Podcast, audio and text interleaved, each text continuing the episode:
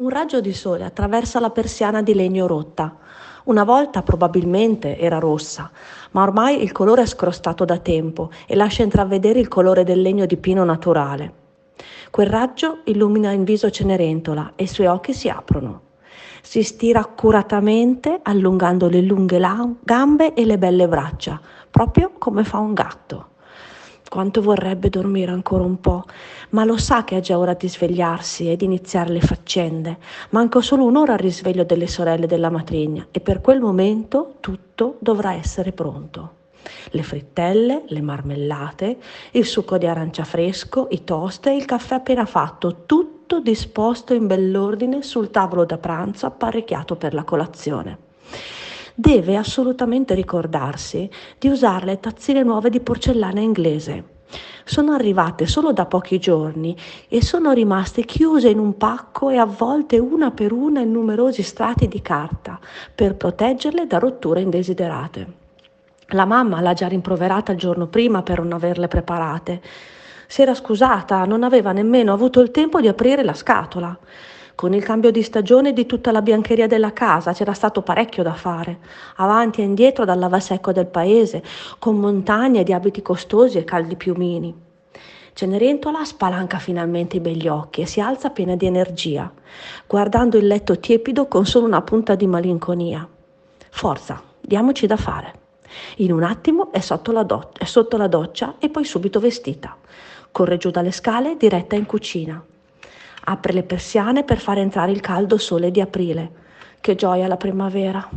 Da un'occhiata veloce fuori nel giardino. Tutto è perfetto e ogni cosa al suo posto. Gli alberi e la siepe appena tagliata sono illuminati da minuscole gocce di rugiada e brillano al sole. I fiori che ha piantato la settimana antecedente formano macchie colorate meravigliose nell'aiole del giardino.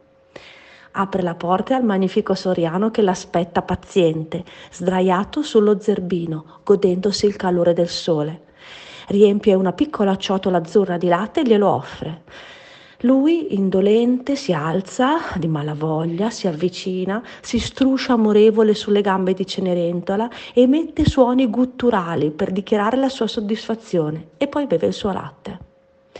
Svelta Cenerentola riempie la caffettiera di acqua, cambia il filtro, aggiunge il caffè appena macinato. Non appena è pronto ne beve una tazza generosa, ne ha bisogno per affrontare la giornata. Cenerentola sa che la vita è fatta di piccole gioie, di minuscoli momenti di incredibile felicità, come questo. Si riscuote, toglie dall'imballo le tazzine inglesi, si concede solo qualche attimo per osservarle, sono davvero bellissime. Le sciacqua e le asciuga con cura, le dispone, le dispone sulla, precisa sulla bella tovaglia di lino già stesa sulla tavola. Prepara la miscela per le frittelle, scalda l'olio e inizia a cuocerle. Mm, c'è un profumino, due o tre se le infila in bocca ancora bollenti. Uh, come scottano, però sono proprio squisite. Mentre le frittelle riposano al caldo, già ricoperte di zucchero, Cenerentola apre alcuni vasetti di marmellata fatta in casa. Ci aveva messo tutto il suo impegno l'estate precedente e ne aveva ricavato una ventina di vasetti di marmellata fatta solo di frutta fresca e poco zucchero. Doveva sempre ricordare che le sorelle erano a dieta e pretendevano di mangiare solo marmellata senza zucchero. Sì, certo, poi si dimenticavano delle tonnellate di frittelle che trangugiavano golose. Comunque, è tutto pronto. Le piace in fondo prendersi cura dei suoi familiari, anche se è consapevole che spesso non le dimostrano molta gratitudine. Ma non le importa. Sa che un giorno non lontano la sua vita avrà una svolta e finalmente potrà dedicarsi ad altro. E quel giorno lei sarà pronta.